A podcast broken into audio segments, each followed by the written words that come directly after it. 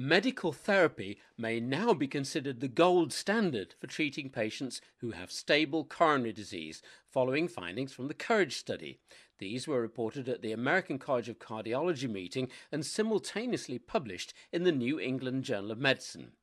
Well, in the light of these new data showing no benefit of adding angioplasty to optimal medical care, I called into the Auckland City Hospital in New Zealand to ask Harvey White about the worldwide impact the findings should have and to discuss with him what he thinks best recommendations should now be. Well, I think it has different messages for different people. Uh, what it showed was no difference in the primary endpoint of death and myocardial infarction, a rate about 19% uh, in each group.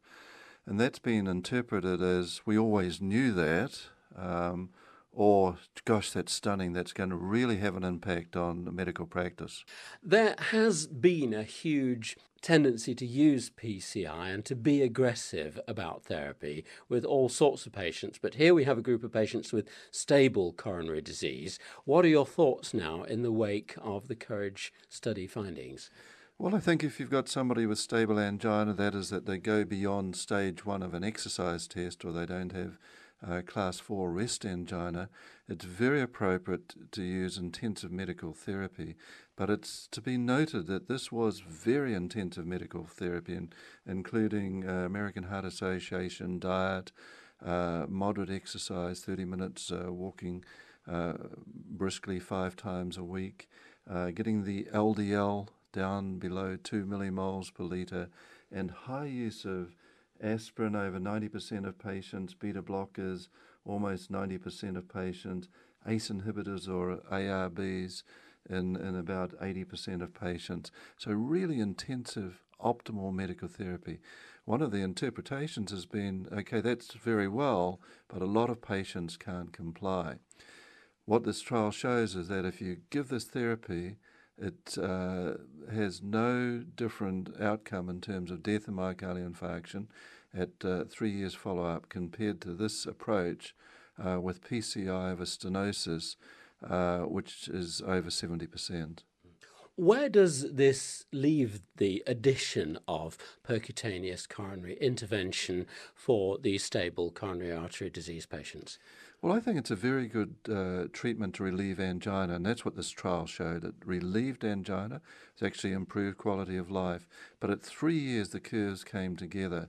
That may be because 30% of the patients in the optimal medical therapy actually ended up having PCI. But it shows that you can watch these patients with optimal medical therapy. I must say, I like to get an angiogram. I think uh, it's uh, surprising sometimes you find left main you find advanced uh, three vessel disease and so forth.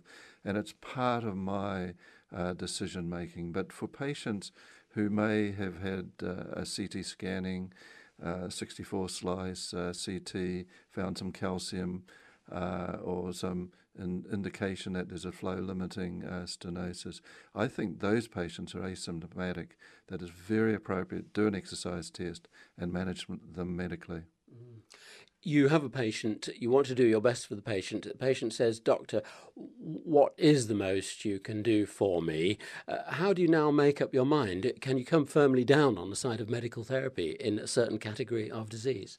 I think you can come firmly down on a category of patients who are, have mild to moderate symptoms. They're not on full medical therapy. I don't think they need to um, have further investigation. They can be reassured that their hard outcomes, death and myocardial infarction, are similar. They can uh, have a discussion that angioplasty may relieve their angina uh, more than the one or two pills that they're on, and then I think you have to integrate the patient's uh, opinion uh, into the decision making process. What difference do you think this might make? Because many patients may be afraid of an intervention, they may prefer medical therapy. Well, I think this is good for that type of patient. They can be reassured that it's an appropriate, uh, modern, contemporary approach to use pills. And take home message for doctors, in your view?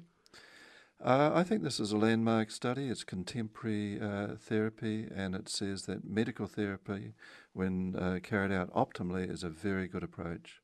Harvey White, talking to me in New Zealand's Auckland City Hospital about the worldwide impact of the COURAGE study reported at the annual meeting of the American College of Cardiology.